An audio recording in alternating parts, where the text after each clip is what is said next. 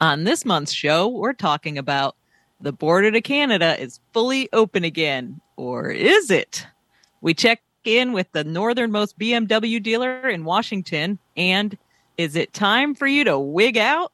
It's all coming up on this month's episode of the Sound Rider Show. Support for the Sound Riders Show is provided in part by Clem's Enumclaw Power Sports, your South Sound destination for your favorite brands like Yamaha, Kawasaki, Suzuki, Can-Am, and KYMCO. And Clem's goes beyond motorcycles to satisfy all your outdoor passions with a full line of UTVs, ATVs, snowmobiles, personal watercraft, and cargo trailers. Have you got a dirt bike you want to convert to a snow bike? Visit Clem's today and discover all the possibilities. This is Scott McMillan from Adventure Motorsports in Monroe. Welcome to the Sound Rider Show. And now, live from the Crow's Nest Studio in beautiful downtown Broadview, Washington, join us for the latest episode of the Sound Rider Show, a candid hour featuring the people, places, and things that make up the fabric of one of the top motorcycle riding destinations in the world. And now, here are your hosts, Tom Mehren and whoever else happens to drop by today. Welcome, writers from all over the Pacific Northwest, from all over the Americas, from all over the world. It's the October 2022 edition of the Sound Rider Show.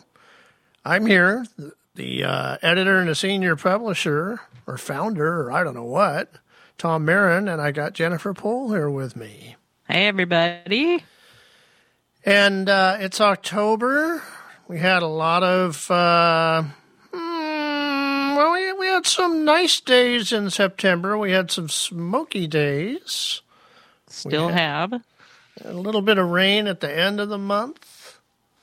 But uh, October, the first couple of weeks of October is typically a pretty nice time to ride in the Pacific Northwest. Yeah, I love October. such a nice, uh, it's cooler, and then the leaves start changing, and there's less traffic. You do have to have your rain gear ready. True. Have, and your heated uh, vest. For me, I bust out the heated vest already. Yeah. Um, what was I going to say before the Windows message messed me up? um, couple of favorite rides for you in October? You know, one of the I, I love the Hood Canal Loop, and um, one thing that happens in the the off season is that the speed limits increase, and and you know not a ton, but they you know for part of the summer they drop down to I don't know twenty or twenty five uh, miles an hour, and they jump back up to forty. Um, so you don't get slowed down so much going past some of the parks and things. Um, anyway, that's one of my favorite rides always. But it, but for folks that only come out in the summer, um, you, you know, you have less traffic and and uh, and the speed picks up a little bit in the in the off season. So that's a favorite one. Um, and then uh, you know Chinook Pass before it closes. That's another nice one I think for the fall. Which pass? Um, uh, Chinook Pass, Highway oh, 410. Chinook Pass, yeah. Mm-hmm. Yep. And I was going to ask you about uh, have you done the Palouse Highway? Um, is, that a good fall ride? It seems like that might be a nice one to hit when it. Uh, It is. That was one of the places I was going to suggest is out in the Palouse, out there, uh, Pullman area, Mm-hmm. Moscow. Uh, it's really nice, and uh, it can get a little windy and it can get a little rainy depending on what's going on with the weather. But you know that that is a really hot area in the in Right. the middle of summer, so it's a lot nicer. The Starbuck Highway, uh, riding around down there by Walla Walla is always fun. Oh yeah, Walla Walla would be fun to visit. Yeah. And then another one of my favorites is uh, out in Western Oregon, like Forest Grove area, Tillamook, Oh yeah, yep, yep. those places. Uh, in fact, I, I, what I really like to do, if I can get the time, is take a week and go and, and do a little hot tub tour. That's a good idea. Go to the McMenamins in Forest Grove and the one over at the Edgefield, and then uh, pop on down to the Belknap Hot Springs over by uh, the Sisters. Nice. Yeah. So- that's, that's a great idea. And uh, and it, it, it can get a little frosty in the morning Sure. out there, so that's something you got to watch out for too. Right. Obviously, you got a lot of leaves down by then, so your roads can be a little bit covered in leaf. but uh, nice time of year to ride. Yep, for sure. You know, the other thing for folks that uh, you know want to explore some of the islands, the uh, the ferries should be easier to deal with now that they don't have the summer or the peak demand. So that might be something to check out too. And the prices should be down. uh, I think October, yeah, I think by October Yep. they go down, right? I think so. Yeah. Yep. So, yeah, that's true. You could you could spend five days. You could hit a different island every day. sure. and and you know, considering you're going to be traveling a bit just to get there each day, uh, you'll you'll be able to ride every one of the islands right. and explore it and take your time because they're not that big. But That's true. That's true. but yeah, that's that's always nice. Um, lately, I I keep reading about people crashing and riding too fast, and uh, I got it got me thinking. And I'm going to write an article about this. Um, you know, a lot of people buy a motorcycle because they just have this need for speed. But what they don't seem to realize is that be- before you can get to the speed safely, you need to master some of the techniques like throttle control and where to put your eyes. Smooth braking. Yeah. So, uh, I don't know. It's kind of a public service announcement. Sure.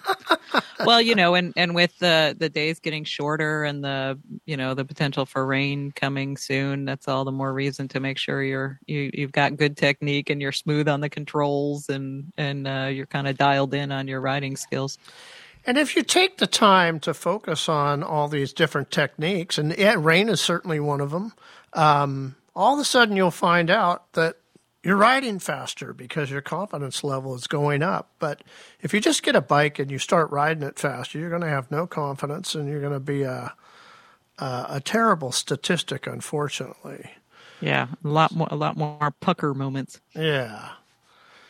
So that's my thoughts on the. On, that's my short version of the satiating your need for speed. right you know i will tell you one one way um you know uh, we obviously um well you know motorcycles have great speed capability with them but one of the things i like to do is um rather than focus on how fast i can go and again this this boils down to the smooth and you know slow is smooth smooth is fast is is the you know if you get a nice clean clear on ramp to the freeway is is just focusing on getting from 0 to 60 quickly.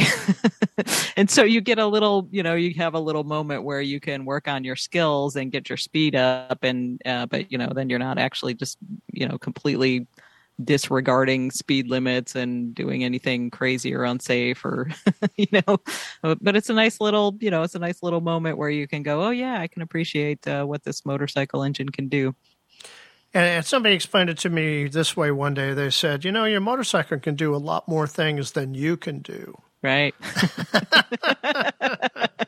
yes So, yeah it should be your goal to uh, to match your machine and to be as skilled as as it is yeah. Um, what else is happening? Um, I had a Garmin breakdown. uh-oh You guys have Garmin's? We have we probably have Garmin's. We we have a bunch of different um, GPS devices. I don't pay a whole lot of attention to them, including phones, though. You know, uh, but yes, we do have some off brands. We do have some Garmin's. I don't even know what else. So, so, what happened to your Garmin? so I have, I, uh, Connie has a Zumo 660 and I have a Zumo XT. So I was, uh, you know, with, with, with both devices, Garmin wants you to take map updates about three times a year. Sure. So that's three times a year that your GPS could become a brick. Uh, in the case of which happened to me, I was taking a, ma- a map update and uh, it said it was going to be an hour or so, and it got up to 95% or this thereabouts, and then it just sort of didn't do anything for the next hour. So I disconnected it, rebooted the the Garmin Express, and reconnected the GPS, and I got a message back on the GPS saying that my maps were locked and I wasn't going to be able to do anything with it. Uh oh. Uh, so then I, I, I brought the screen up and I looked at it, and you, there was you couldn't route with it. You couldn't see the detail in the maps. And uh, on the XT, it has three different map sets in it. Actually, it has about seven, but I think five of them come through one particular map set. Sure. Um, And so I I took each map set out, and then I reloaded them. It still didn't work. Uh oh. and I I just poked around, poked around, and poked around. Really couldn't find a solution from anybody online other than to remove your map sets. So the next thing I did was I removed all the map sets and I just loaded the City Navigator map set on its own, Okay. Sure. and that brought it back to life. Interesting. And then I reloaded the points of interest and the topo. oh, sure. Everybody's happy now. Interesting. I thought I had a five hundred dollar brick on my hands because my know, GPS is like yeah. two years old, so I wasn't going to get it under warranty. Oh man. We've had we had one recently. It was an older one where um, it had it needed a new memory card in it, um, and uh, I can help know, you with that. That's the next thing I was going to talk about, but go ahead. Well, no, it's just uh, you know that it was old enough that uh, that that was the solution for that one. So um, with the with the Zumo 660 that Connie has, which was originally developed in 2010, Mm-hmm. I think she got hers in 2014. Um, it has a four gigabyte max internally. Sure. and it has a four gigabyte max on the SD card. Yep. So even if you put like a 16 gigabyte SD card in, it will only read four gigabytes of that. Oh, gotcha. Okay. Yeah. So, so uh, the latest map set for for uh, City Navigator North America is 7.74 gigabytes Sure. big, and so I went to put the update in. And it said not going to Nope. happen. Nope. So I called up Garmin. Yep. and I said, "So what? What? What? You know, what? What could I do here?" Sure. I, oh, uh, sir, there's nothing you can do. uh, basically, your your GPS has run its course, and I, I couldn't accept that as Right. an answer. Right. So what I did was I went into Basecamp, and I took well. First thing I did, I took all the maps out of the GPS. Sure. Yep. And then I loaded the latest version of City Navigator onto the hard drive of the computer and ran it in Basecamp. Okay. Then you can go in and you can select the map sets you want to install up in the Right. GPS. Sure. Keep I, it I under used four. to have to do this all the time with my little 60 CSX. Sure. And uh, and so that's what I did. I put in, you know, uh, Sure. British. Columbia, Washington, Oregon, Right. and everything is working fine now. We don't need the East Coast on there. That's right. Yeah. That's great. Yeah. That's a great solution. A good workaround. So uh, you know they they might tell you it's it's done, but it's not. Right. Right. I'm still using that, my my 60 CSX that I bought in 2005. nice. Yeah. We've got some old ones too. I had two of them, but one of them was in that crash. Mm-hmm. it didn't make it through the crash. Right. Right. It sort of it sort of limped away like I did. It, it didn't. It didn't have an opportunity for physical therapy though. Nope. All right, we got a whole bunch of uh, news bites. We'll take a little break and we'll be right back. Support for the Sound Riders Show is provided in part by I 90 Motorsports, your east side destination for Honda, Yamaha, Triumph, KTM, Suzuki, and Can Am sales and service. Does your taste for outdoor fun go beyond two wheels? I 90 Motorsports has you covered with a wide range of sleds, watercraft, UTVs, and side by sides too. Check them out online today at i90motorsports.com. Hey, I'm Don Hutchins. I'm the editor of the Washington State BMW Riders newsletter, The Shaft. I live in Kingston. My favorite ride is the Tahuya Peninsula on my K1600 with my sweetie on the back. This is James Holter from the American Motorcyclist Association, and you're listening to the Sound Rider Show.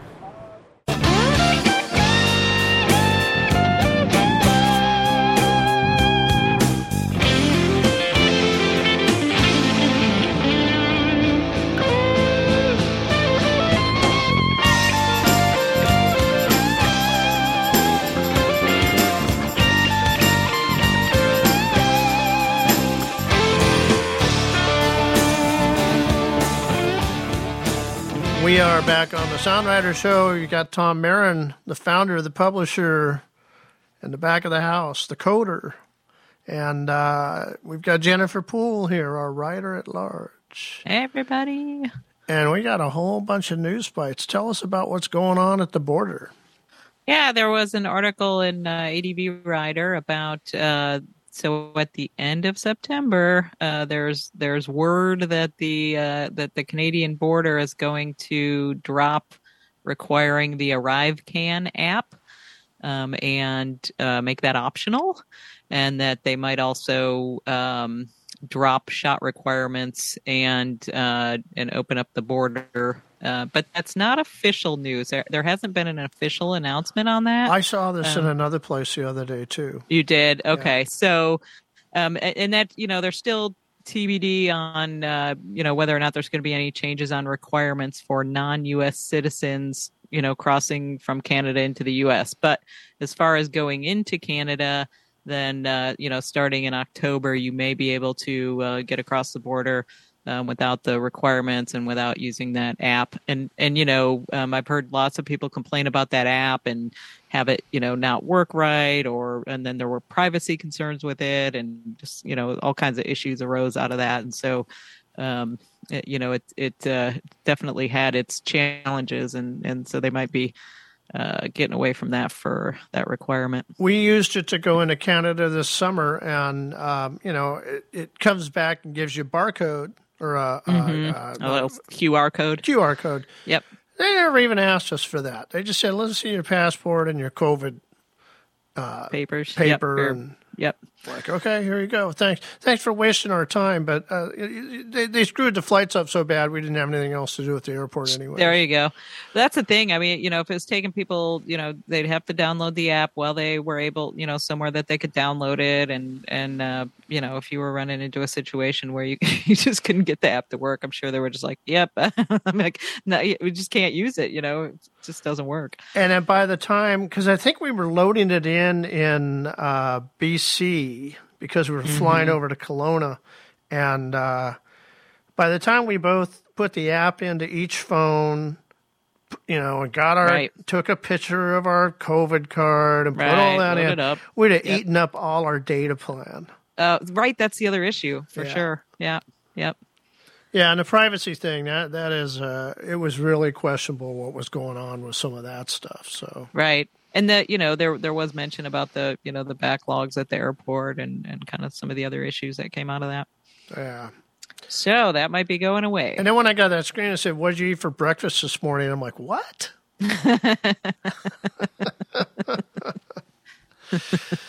uh, all right, so uh, we got some uh, free days coming up at the parks. Yeah, Washington State Parks um, and uh, the DNR lands. So there's a there are free days coming up. Then the next one in October is October 10th for World Mental Health Day, and then November 11th for Veterans Day, and then November 25th for Native American Heritage Day.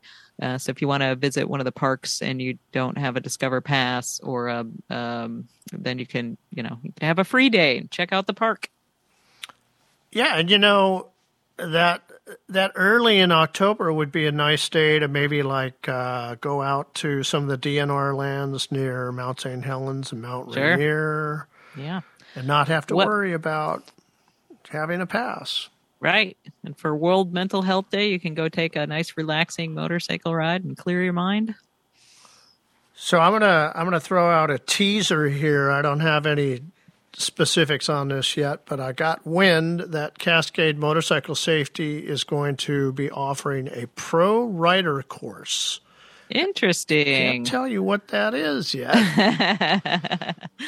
Ah. I don't I don't know if that's to get you ready to go racing or what it is, but we'll we'll get some information from Jesse and I don't know. It's been a while since we've had him on the show. Maybe we'll have him come on. Oh, yeah. Yeah, that would be fun. So, um, caught word the other day that Valentine Motorworks they have this beautiful white R60 slash six, and they're going to be selling it. What? What's the story on that? Uh, I I don't know. Maybe there's no room in the shop. Oh, it could be. Maybe it's just time. Sure, sure. Ready to see that thing move on. I didn't mind selling my bikes one by one. It was just time. Now I'm just down to two. How many Yeah, you guys have in your garage now? Four? Three, just three. We're Three, down to okay. three. Yep. I don't like selling them.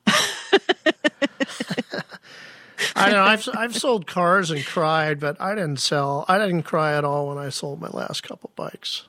oh, I I cry when I sell the bikes. I don't care so much about the cars.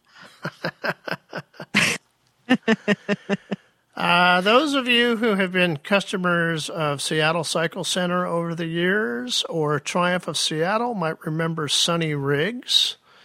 And uh, we, we say goodbye to Sonny, who passed away in September as a result of some sort of cancer. Oh dear. So just letting, getting the word out on that. Rest Um, in peace. Hopefully, we won't be saying goodbye to Idaho's Hawaii Motorcycle Club. But at this point, the club and the club grounds, uh, in particular, are in need of money because they have some uh, land remediation that they need to do, and it's supposedly going to cost a lot of money. Yeah, that's related to the erosion issues. Is that what that's about? It's where their tracks are, yeah. yeah, yeah. So, uh, if you want to contribute to their fund, they're one of the oldest motorcycle clubs. I think right now they're actually the oldest motorcycle club in the Pacific Northwest.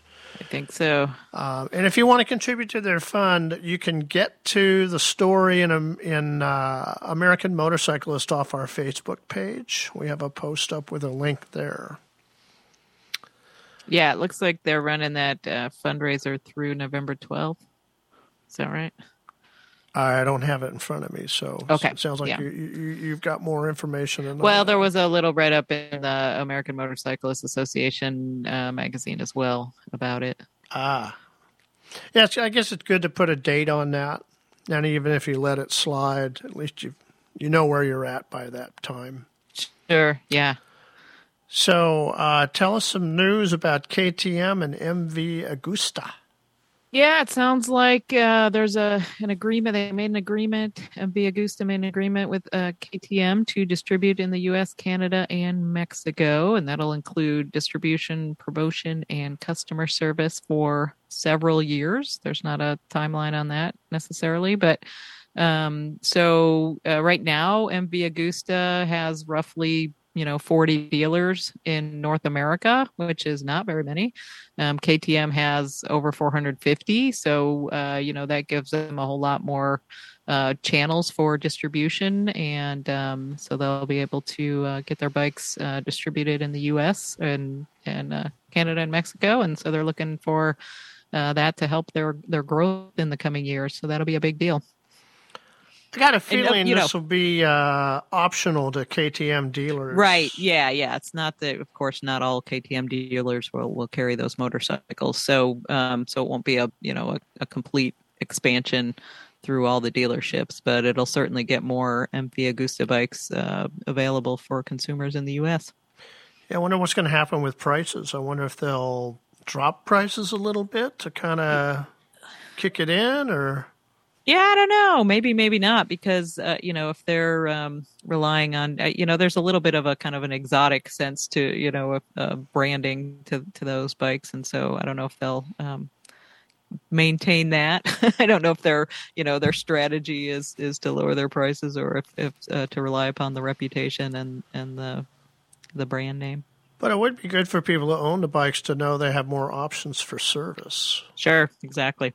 Because I, I don't think I'd ever buy one just based on the fact that if I broke down in Right. the middle of Oregon, I'd have nowhere to go. Yeah, yeah, that's always a consideration, and so uh, this will certainly help address that. Yeah. Um, Rider Magazine, a couple of articles on the uh, new Can Am two wheelers that are coming in 2024. I didn't read any of them yet, but I, I know, saw I the pictures. yeah. and the bikes look nice. I thought so too. Yeah, I skimmed kind of skimmed past that pretty quickly, but that'll be nice to see more about that. Uh, what else is going on? Ride with us. Tell us about that. Yeah, I, I, stumbled upon a website. It's called ridewithus.com. It's a resource for new riders, and they've got uh, all kinds of information on how to get your license, how to choose a motorcycle, how to choose gear, how to get insurance. It's a really good um, introductory uh, to motorcycling. So if you have anybody that thinks they're interested and they want to uh, learn a little bit more, or kind of go to one place to figure out if uh, you know what all that entails and and how to go about it, that's a great resource. Um, and I think they're connected in with the um, the group that's doing the um, the the rider introduction. I we'd mentioned on one of the other uh, shows about uh, they were coming to the Overland Expo down in Oregon, and so they were going to be there, and you could, um, you know, you just show up. They have the gear, they have the bikes, and and uh, you get a little bit of exposure to motorcycle riding, riding, so you can figure out if that's something you want to pursue. So they've got their events on there, and uh, it's a really great uh, resource for new riders or potential new riders to um, see if they're interested and and kind of get a feel for it. Ah, I'm gonna go out and check it out. Yeah, we'll see what they're up to. I uh, got a BDR fundraiser going on. That's going on now, right? Yes, it is going on now. Uh, so the Backcountry Discovery Routes is uh, raffling off a Husky Norden 901, and they put over twelve thousand dollars worth of upgrades on it. So um, if you want to uh, get in on that raffle, you have. Um, well, I think the winner gets announced in January, so you've got some time uh, to enter that raffle and um, yeah, they'll announce the winner on January 20th. Um, you can go to winnorden901.com and get more info and, and get you some raffle tickets. So that'd be like a $25,000 motorcycle mm-hmm. by the time it's all loaded mm-hmm. up. Get that all decked out for your for your BDR adventures. Wow. All right. And uh, last but not least, Indian has a recall going on. Yeah, that's for a certain uh, 2019 to 2022 FTR 1200 models. And so the recall number on that is 120. No, it's I. I 22 04. Um, the NH, NHTSA recall number is 22V 636. If you need to look that up, it uh, has to do with a, uh, a coolant junction which may leak. Um, and, and in addition to getting hot coolant on the rider, it could also get uh, coolant on the uh, rear tire, which obviously would be oh. potentially slippery. So, oh. um, so get that. It, I think there, what do they say? There's about a little over 6,000 motorcycles uh, that may be affected uh, that were produced between January 12th, 2018 and August 12th of 2022. So that's the FTR 1200, 1200S, and 1200 Rally. Um, so check into that if you've got one of those bikes and see if your bike falls under that recall. Mm, good to know. Mm-hmm. I have a little dog I walk. Her name is Scout. and uh, it conveniently turned out the other day that we were walking past an Indian scout, so I photographed her in front of the scout. nice. All right, we're going to take a little break and then we'll come back with the calendar. Support for Sound Rider and the Sound Rider Show is made possible by Skagit Power Sports. Check out the North Sound's largest selection of bikes from names like Yamaha, Kawasaki, KTM, and Suzuki. Located just off I 5 in Burlington, Skagit Power Sports also features a large selection of riding gear, apparel, and an experienced staff to help you along the way. Visit Skagit Power Sports today.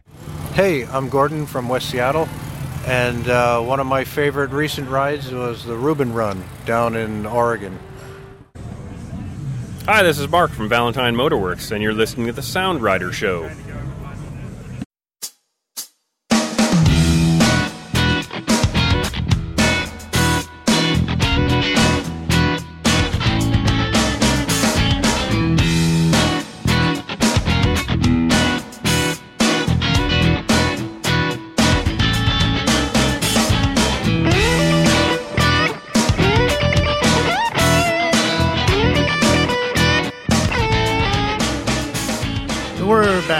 Sound Rider Show, and uh, it's Tom and Jen here, and uh, we have a little help today from Taylor, who has been magically launching Word and Excel while we're trying to record.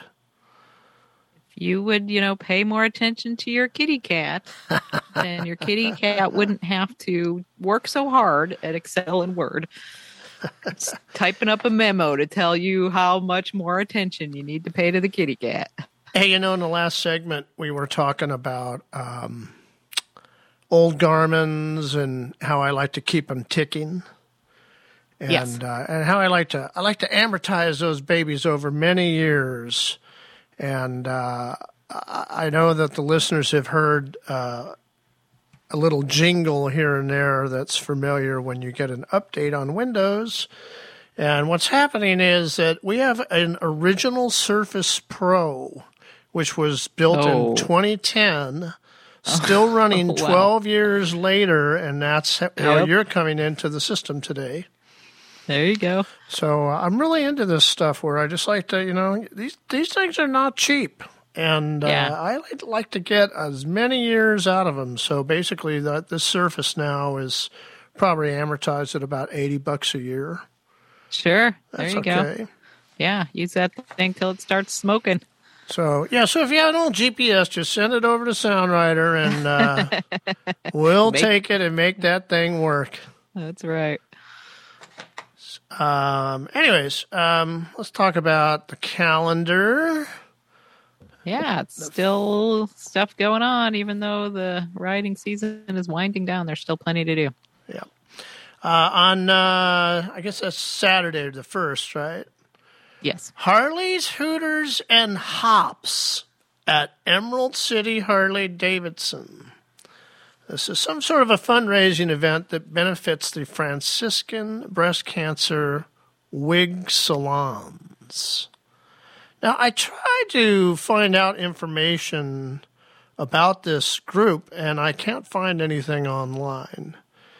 Uh, But but uh, the the date came to me from a reliable source. So, uh, and and then there's another date that we'll talk about in a minute here.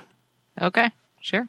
Um, on ten four, tell us about what Kawasaki is going to do. Yeah. If you want to get up at 6 a.m. and uh, watch their new vehicle launch, they'll be doing that online. They have seven vehicles they're going to be announcing. Uh, I'm sure they're not all motorcycles. There might be some side by sides or. Uh, but uh, but anyway, if you want to see what uh, Kawasaki, if you want to be there at the at, at dawn to um, to check out what's new, then uh, set your alarm clock. And then uh, I assume this will be available on video later, right? Mm-hmm. Yep. Probably, be on both their website and YouTube. Yes, and that and sort yeah, of thing. I'm sure they'll have uh, product announcements and things going out, press releases and all that. In fact, you could get up even an hour earlier, and you might be able to catch some of the latest stuff that's coming in from Intermot, which will Yeah. start that day. All right, you got what five days uh, Intermot in Germany? Five days, yeah, the fourth through the ninth. Yeah. So, um, you know, this is one of the events that we added into the calendar this year because it's nice just to sit home and thumb through this stuff at night. Sure. And see what the highlights are. Right. So, uh, getting back to the wigged stuff, uh, there's another ride that benefits the same group. Uh, it's called the Wigged Out Ride, and it will be with Brothers Power Sports on Saturday the 8th. Great. So, I think you should go over there and cut your hair and turn it in. Ha! I probably have. I, I think I could do the locks of love thing. I might have enough to make a Yeah. wig for somebody if if they don't mind all the gray hairs. You, might, you walk out looking like Princess Diana or something. There you, know? go. Get one of them Oh, I can't remember the last time I had short hair. Oh my goodness. Uh, Sunday the 9th at PIR Moto Corsa will have a track day. There you go. It's an interesting day for a track day, isn't it? Sunday. Yeah, yeah. Huh. That might be the only time they could get in there. And then, what else uh, is going on. yeah, I mean, uh, yeah. I mean, usually you you would imagine they'd be racing, but I guess not. I don't know. If, oh, you know what? I think racing's kind of over by then, isn't it? I th- yeah, I think the season's either winding down or has has ended. And usually, if somebody's doing a track day, there's multiple different groups doing track days. So there might be some other Sure. people doing a track day at the same day there. Yeah, maybe so. Uh, and then uh, October 19th head on out to the Tri Cities for Rattlesnake Harley Davidson Bike Night. It'll be the last ride of the year. All right. So, well, we're we're running a real short calendar segment because everything kind of stops after that. There's not a Right. whole lot going on. Yeah, it does mellow out for sure. So what we'll do is to take a little break, and when we come back, we've got a special guest from way up north. Support for the Sound Riders Show is provided in part by ROK Straps. Tired of bungee cords that fray and break? You need to up your game with the number one tie down among riders. ROK Straps make it easy to get the right fit no matter how large or small the load you're securing. Order a pair today from the Sound Rider store at store.soundrider.com. Hello, my name is Jack. I'm from Marysville. One of my favorite roads to ride on the state of Washington is the Canyon Road that goes from Selah, Washington to Ellensburg. And the best time to ride it is generally after 6 o'clock on a uh, weekday because there's no state patrol. Thanks. Hello, this is Bob Owen from the Sound Rider crew. The Northwest is indeed a great place to ride a motorcycle, both on the pavement and off. But right now, you're listening to the Sound Rider Show.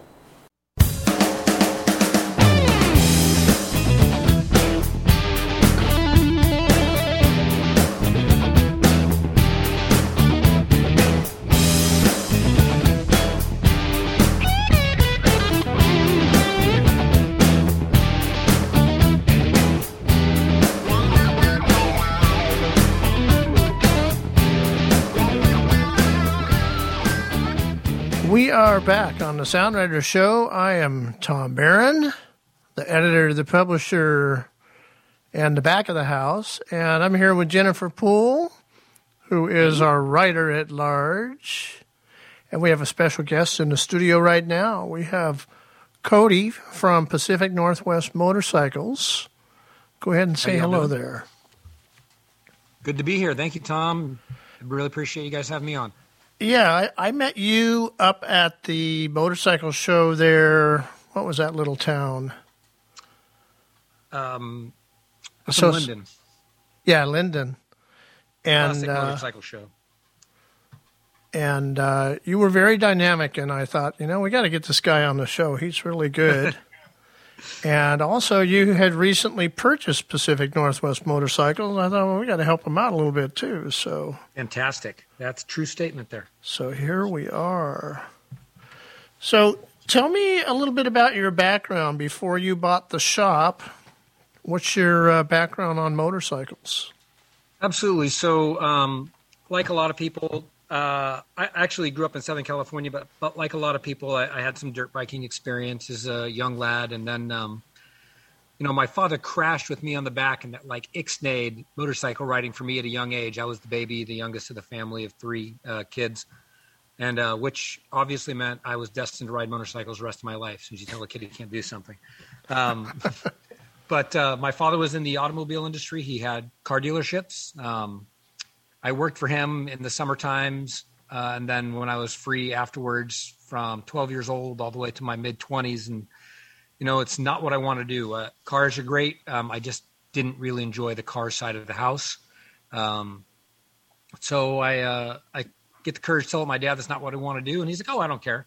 So uh, I happened to be a reservist in the Marine Corps at the time when I was in college, and uh, talked to the recruiter, and they were hiring pilots. So I became a pilot in the Marine Corps. I flew actually uh, Cobra gunships, and uh, was planning to do six or eight years and get out, and maybe by then I'd be good to take over my dad's place. And then some guys decided to fly some airplanes into some buildings and change the course of my life a little bit. So 22 years later, I retired. Um, I've been riding motorcycles uh, frequently since I started college in my early 20s. Daily riders from crotch rockets, you name it, lots of different options out there, but um, and dirt biking always. But uh, it, it was always in my heart to where everywhere I went in the Marine Corps, I was the motorcycle safety officer every place I was. Went to symposiums for the Marine Corps about that. Uh, stayed on top of training for them. Always a big motorcycle guru. Um, when I got out, I was actually even considering becoming a motorcycle officer for the state of California, but um, I decided to leave the state of California.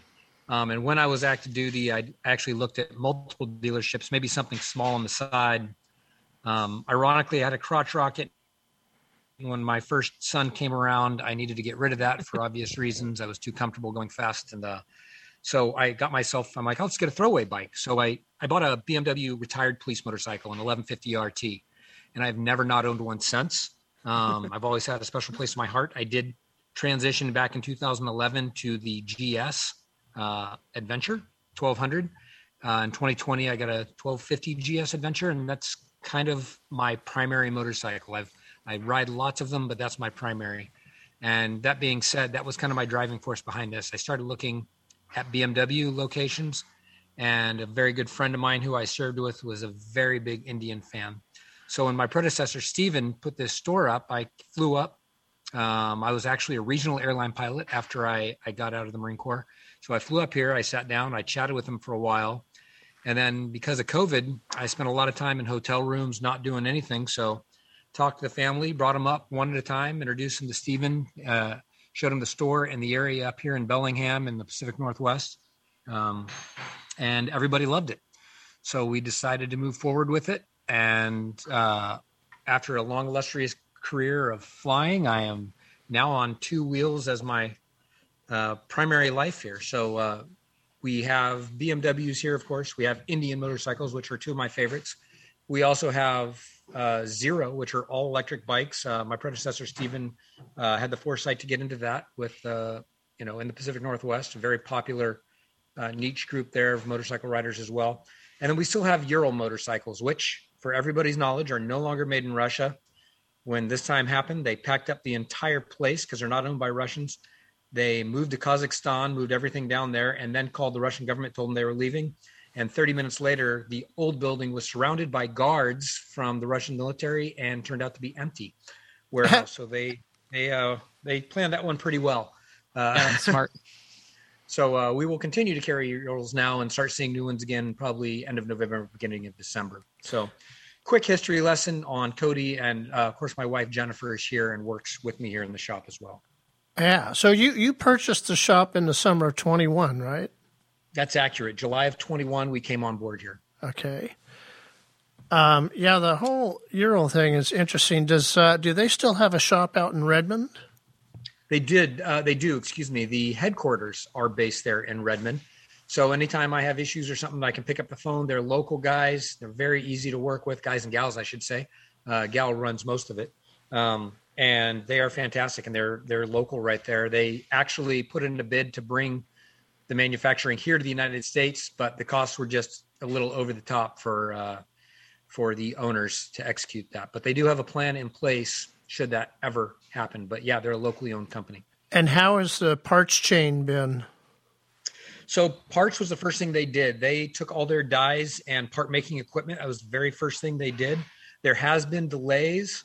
Uh, there have been delays, excuse me, um, but primarily based on shipping from that part of the world less so uh, from them. They have maintained a good part supply. That was their number one focus. They stopped building number one and maintained a good part supply because, again, the design is originally from the mid 1930s with some modern upgrades. So, you know, there's an expectation that since there's so many commonality in parts, some of these from the 70s and 80s are still getting parts which are the same. So they want to keep that flow going. So it was important to them to maintain that first followed by the building of the motorcycle second. So the parts have been good. Again, the main delays have been transition of parts via the uh, logistics chains. And uh, what about what about the supply chain on Indian and BMW and Zero? How's that been? Um, it, it's been uh, I won't use the word dismal, but it, it was bleak in the beginning. But it, we've had some significant gains. Uh, Indian specifically recently has made uh, bounds and strides. I I got up through April. I got five motorcycles from when I took over uh, for the wow. floor. Well, they were still delivering customer units, but I was getting. I got five units. One of them was made in August of 21. They delivered in April, and it was just a logistics foresight on their part. But uh, you know, we we dealt with those problems. I just got four motorcycles. I'm expecting five more in the next week and two more after that. So it looks like they finally got a lot of their kinks worked out. They had issues with parts as well, but instead of you know working with manufacturers, giving them these initial part supply and raw materials, they purchased a lot of those companies and made them their own and put their business model with it, which, um, as we know, Polaris is a very strong company who's the parent company of Indian Motorcycles. Um, and they have done a very good job at accelerating um, the pace of motorcycles and accessories. We've had lots of things that we were told, look, don't expect it to be done until December, and they start showing up a couple months early. So they're using the uh, the Scottyism from Star Trek, where uh, you tell them it'll take two weeks when you think it'll take you two days, and you're a, you're heroes. So um, they are they are coming forward rapidly. BMW actually gained ground significantly faster on the motorcycle side. I've had a decently steady flow of motorcycles for a small dealership that we are. They've they've kept pace decently um, for what we're selling. So uh, and parts because they have a multi-billion dollar logistics change for automobiles. As long as it's able to be made we get it. I can get parts from bmw within 24 hours if it's in the us and 48 from europe. So they have been nice. stellar. Yeah that's um, impressive. Yeah. Uh, zero's been decent. Zero's down in uh, california central california. So uh, as long as they have stock it's great. Um, i've ordered motorcycles from them and had it show up in 10 days. So um, they've been doing decently well. Uh, some of the more popular items are several months behind, but you know this is a company that's really only been in force since 2014, so they're still playing a little bit of catch up. They're a little closer to uh, our heart as their kind of mom and pop run, also comparatively to the big uh, big guys we carry, but uh, they're they're holding their own. You got any thoughts on the uh, Zero Dual Sport adventure bike they're going to introduce? I'll be honest with you. So that is the uh, DSRX, and we're really excited. I have two of those coming in. One will be a demo, one will be for sale. Um, the range on that is up to 180 miles city, and that range is what you see in our dual sport motorcycles now the DS, the DSR, or the FX. When you're off road, you're getting that city range. So even that little tiny FX dirt bike, which is a dual sport for the road, also, you can ride off road all day because it's a 100 mile range. You know, you're talking hours and hours. Yeah. So jumping that up to 180 miles, yeah, throw a whole bunch of weight on there. Even you drop it to 160, you're looking at a regular tank of gas for a regular motorcycle. Now, are you going to have to plan a stop somewhere? Absolutely.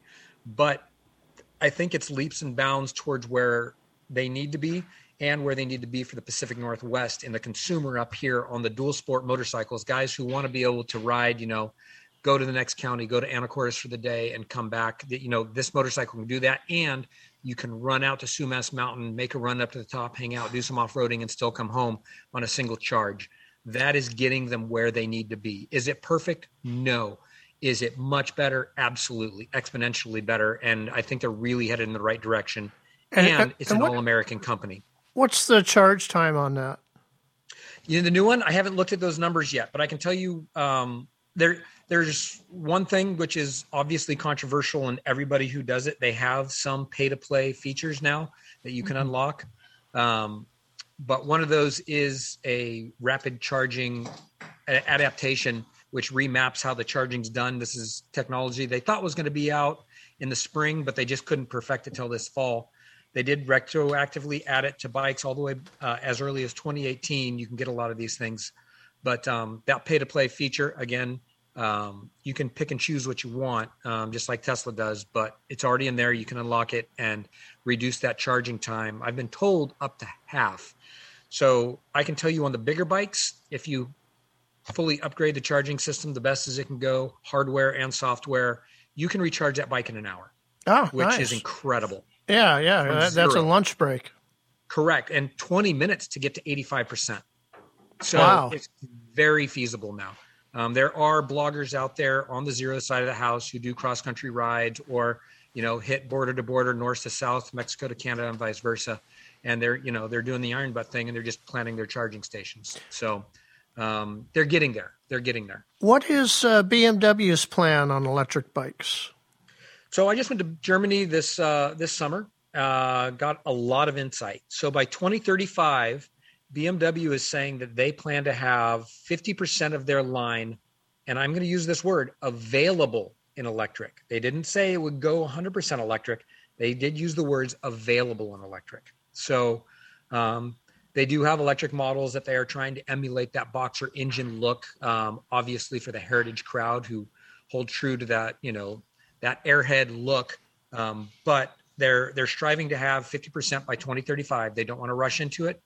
They are looking what others are doing. Um, they have a CE 04 scooter. We do not have that here. Um, they do down in Seattle because you require um, dangerous high voltage electrician additions and training. It's a huge investment, and um, honestly, the zeros outperform them right now. You know, this is their Sure. first foray into it. Yeah. Um, it's great for Seattle for people who are going to make these little jaunts. But my little FX dirt bike here outperforms it in every manner of the word, from distance to speed to charging times. So for us, it didn't make sense to go down that route just yet. Yeah. In the coming years, when they go that route, uh, uh, we'll jump on board and bring it on. Although we have personally, a lot of us, not only me, but I've been a big preponderance of this proponent, excuse me, is um, uh, hybrid. So Kawasaki, if you might have heard, is looking to put a hybrid out in a couple of years, as Right. as early as 2025. I think that is more palatable um, coming up to where we're at when people on motorcycles want to do long distance or not. It gives them the opportunity. So we've pushed that concern forward. I can tell you that when I worked uh, in Afghanistan as a Marine with special operators out there and doing planning with them, they had hybrid motorcycles back then. So the technology exists. Um, They had a diesel it's. Kawasaki back then. I actually, back when I was a young enlisted individual, and uh, well, we consider ourselves special forces, but we're the Marine Corps. It's kind of like the short bus of special forces back then. But um, we had those, and they were interesting to ride in the sand, but they went forever, which was really neat. Um, Yeah. But yeah, that that dual sport, um, if you throw that into, I have electric and I have uh, gas. That's a game changer because I can tell you, our zero motorcycles right now off road, that constant power band, you're not worried about DCT and a gas motor. This is a pure constant control of your throttle all the way up for hill climbing and descents. Oh, it's it's incredible. Is the there- control you get is fabulous? Is there some sort of uh, uh, comparable system to compression that is built into these yet, or is that not so happening? uh, if they have recharge systems on the zero side of the house so if you're coming downhill you can set how much tension you want in regen and that acts just like um, engine braking which is great. Nice. because now i have engine braking control coming down. My wheels are still moving. I'm not sliding down the dirt like i would in a dirt bike unless i want to. You know you saw your front and rear brake like you're used to um, but it's regenning so it controls your descent come down. And why it does it? It's giving you more juice which is Nice. fantastic. Ah, cool. Because that's one of the things that I've sort of been hesitant about is is you know the way that I ride. I don't use much braking. I use a lot of compression. And, Yes, uh, and that, if I'm going to go to the electric, I want it. motorcycle side. They all will, uh, on the, at least on the zero side, they'll all regen when you do that. And you know what, Tom? All of our zeros are demo. That's their model. So get your butt up here and jump on one, and we can talk about it because they are a hoot, man. Yeah, I haven't had, I haven't ridden an electric bike since uh, that company down in uh, Oregon was th- that ended up getting sold to Polaris. Forget Oh, yeah. their name now. I don't. I know the company you're talking about just because of the Polaris side of the house here. They're uh, Polaris has been talking about it as well. Um, I don't know if you're familiar, but Zero did a partnership with them uh, for a side by side, and they provided the batteries and the charging system and all that. So that's a production model using Zero batteries. Oh, so interesting. In my new dealer meeting, I actually told them, look, you guys could today in an FTR that chassis is set up where you could throw that zero battery in there today and it wouldn't take much modification to throw it in a scout. So um, they're looking into those um, but it's they're very hush hush on how they're going forward so uh, they won't let us know. But they did take that on board. That was the president of the company i was talking to and they they took notes when i say president of the company i don't mean of polaris i mean of the subsidiary of indian specifically for polaris So, if they come with with an electric two wheeler, do you see yourself picking up a, a Polaris line at that point?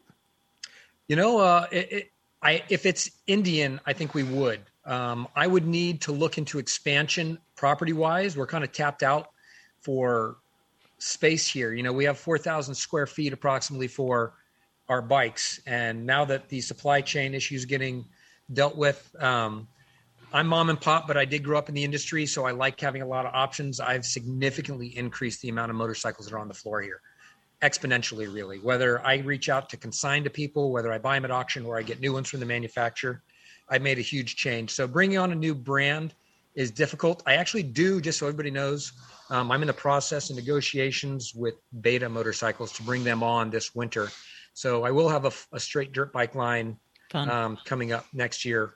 Um, they actually approached us, and because they don't require for floor space specifically yep. dedicated to them this at this juncture, we went ahead and did that. But as we look to the future, I would hope to expand, but obviously with the way the, the markets are right now, it's probably a couple years down the road before we expanded to somewhere else as well unless one of your neighbors next door goes out and then you can just break a wall down and move in. There you go. Right. Well, I, I, hope John Barron doesn't. I like him a lot and he's been very good to us here. So hopefully he doesn't. But uh, if he does, I'm not saying I wouldn't take advantage of that. Yeah. There you go. Build up, go upwards. exactly. Exactly. Tell me about uh, used bikes at your store. Absolutely. So, um, obviously, we take trade ins just for everybody's edification. This is pretty common across uh, the industry is the banks will not take a unit that's less than 10 years old and it's really nine and change. So coming up to 2023 it's going to have to be a 2014 um, or newer to take in trade. Now there are options. We can go through auctions houses and get prices but they tend to uh, to lack of a better term lowball even more than a bank would. You know they want us to make money yada yada but they still have to resell it. Um, so trade-ins but we do do that of course and the bonus of that is you don't pay tax on the amount that you get for that bike on the new purchase you're making, whether it's a used bike or a new one. Um, but we also do consignment here. I have lots of consignment vehicles. If somebody wants to consign a scooter, we just do a $750 flat fee, whether it's a giant 300cc or a 50cc. And for motorcycles, it's a $900 flat fee. Um, and I have lots of consignment vehicles out here. Um, How many used and consignments do you have on stock right now? Right now, I would actually say probably about 12. Okay. Um, and I have another individual coming in uh, shortly, I believe later this afternoon to discuss that. Um, another one, and it's it's a nice option for people. They get more money out of it that way. It's insured while it's here. People can test ride it. We are one of the few uh, stores you can come and test ride our vehicles here. We let you do that. We're insured for that. Um, and people are insured while their motorcycle or scooter is with us and people are test riding it while it's it's staying here. So we do want to make sure that the oil change has been done in the last year, brakes flushed in the last two, and any safety issues are dealt with. But that's price that can come out of that motorcycle should we sell it for you, and we can hold that price until that time as well. So. Yeah. Um, yeah, but we do uh, quite a, a, decent business. And does it make a lot of business for me uh, money wise? No, it doesn't but I'm a long ball hitter when it comes to business. I'm looking to make customers for life, not customers for the minute. And yeah. this way I make two. You know, I have a, somebody who wants a bike in the future after I sell a bike for them and take care of them. They're going to come back and they're going to spread the word. And the person who I sold the bike to, odds are they're going to bring it back to us for maintenance because we're very low pressure here. I'm not shoving contracts down your throat going, Hey, you need this, you need this, take this. Oh, finance. Oh, by the way. And you're now you're three grand more than you thought you were when you're going out the door people can come in and get an outdoor price from me. Um, generally speaking, it'll probably be 98% accurate, predicated on where you live and where it's going to be registered. So your shop is up in Ferndale. On the way yes, up up uh, I five towards Canada, you're a couple of exits before Canada. Correct. If you're heading north, we're exit 240, uh, well, or south really, um, and you got to hit the roundabout and on the east side of the freeway, and then um, once you do that, you come north and you just follow that road. You'll see uh, Barron Heating and Cooling and us. We're in that same building there. We're at 5100 Pacific Highway and we're on the end. Uh, and we have a very nice showroom on the Indian and BMW side. We always have complimentary coffee, tea over here for people. Sometimes we have donuts and stuff like that as well. So, um, and of course, we started writers groups. Um, we have an Indian writers group that meets on the second Saturday. We are just beginning a Ural Rider group that will, uh, in the very near future, which will start on the third Saturday. And the fourth one is my BMW Riders group meeting, which, uh, and those all meet 10 to noon. Okay. Sounds good. All right. Well, thanks for coming on with us today. Jen, did you have any questions before we leave? Just real quick, do you are you hosting other types of events? It looked like I thought I, I saw on your Facebook. Page. We have. We like again. To, yeah. We just did the obviously we're at the Oyster Run, um, right across from Sound Harley. We have 80 feet there. We will be there every year, just so people know. Next year, Great. Indians told me they're going to bring the truck, so we'll have the giant Indian truck there next year. And um, we tend to do. Uh, we put it on our website, but we also have on our Facebook page and Instagram. We also like to do not only cookouts, but we throw a, a shindig where we have people do swap meets. So you can bring your own gear here and sell Nice. it out front, and people can get rid of stuff, get new stuff. Um, we tend to do that in the winter. It's probably only once every three months, but we do it every month, uh, the end of spring till the end of summer. Um, but we'll continue to have little cookouts here, probably uh, starting the third week in October again. And we'll just have cookouts on a Saturday, usually in conjunction with one of our writing meetings, and do that. So Is is this where we just look on your Facebook page, or do you post this on your website? Do you have an email it will, newsletter? It will be on our Facebook page. We are constrained by corporate image on some of the things we can put on our webpage. So if you go to events, there's a small calendar. It does take some major muscle movements to get stuff on there. We're working on getting a new vendor to fix that for us, but um, it'll be there as well. Okay. All right. Well, once again, thank you for coming on the show. Everybody should uh, jump on their bikes and head to Ferndale and check out the store. It is a really nice location up there. Yeah, and thanks for your service. Oh, thank you, Tom, Jennifer. It's been a pleasure. I really appreciate the interview, and uh, best to both of you as well. Thank you so much. All right, we're going to take a little break, and when we come back, uh, we got some tips and tricks. Support for the Sound Riders Show is provided in part by Cycle Barn of Smoky Point, your destination location for all things Honda, Yamaha, Kawasaki, and KTM.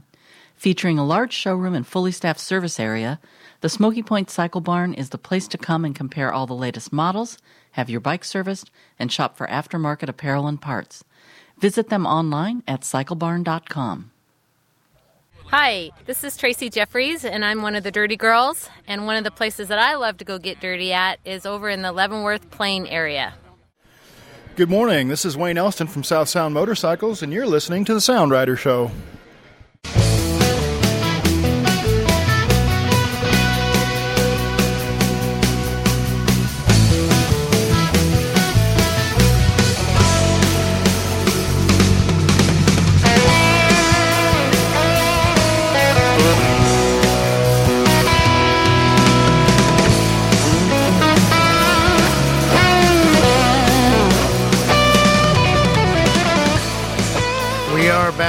Back on the Sound Rider Show, and a special thanks again to Kody Dixon for coming in and doing the interview with us today. And uh, we don't want to leave you without a couple of tips and tricks. Jen, what do you got? Yeah, this comes out of a uh, an article in the American Motorcyclists Association about uh, they were getting a lot of calls about uh, motorcyclists saying that their insurance company wouldn't honor claims of theft, and part of that was coming out of um, you know they were putting requirements on the kind of documentation and uh, so what the ama is recommending so here's a tip for everybody call your insurance agent and ask them what documents are needed to file a theft claim and get it in writing. Um, and and then if you run into any issues or anything uh, follow up with um, the ama their government relations department. But they're getting in touch with attorney generals in, in every state to make sure that uh, insurance companies aren't selling coverage that won't be honored or that have requirements that aren't apparent or that if they make changes to policies that those are clear. And i think part of that comes out of uh, potentially comes out of all of the the increase in motorcycle thefts. So uh, check your policy talk to your agent and make sure that you understand um, that you know you have the coverage that you want need expect and are paying for and and that you know what what would be required in the unfortunate event of uh, having to file a claim Yeah, that's not good. I haven't ever had one stolen. i have not either I keep mine locked up. Yes But then again, you can lock them up all you want. You know those Right. those little rotating tools that they use to take uh, catalytic converters off people's cars. So those can go right through a cable or a- Sure. a, a total iron U lock or whatever.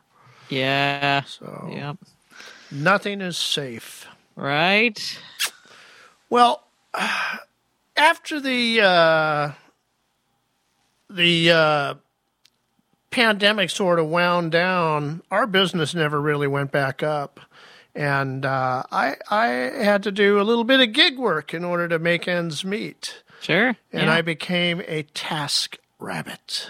Yeah. And it got me thinking, and I know I've talked about this before, but I'm really into it right now. And that is, and this is a great time of year to do this, is to get the toolkit out, go through it and upgrade all the crappy parts of it. Any sand cast tools, Sure. cheap tire irons. Get yourself some good ones. Uh, and I've just I've been going through and updating all my bits, all my screwdriver bits, because I Oh, I- sure. I have to drive so many screws with what I do now. Yeah. that I just find myself blowing through like DeWalt screws or subpart subpart um, subpart screw bits.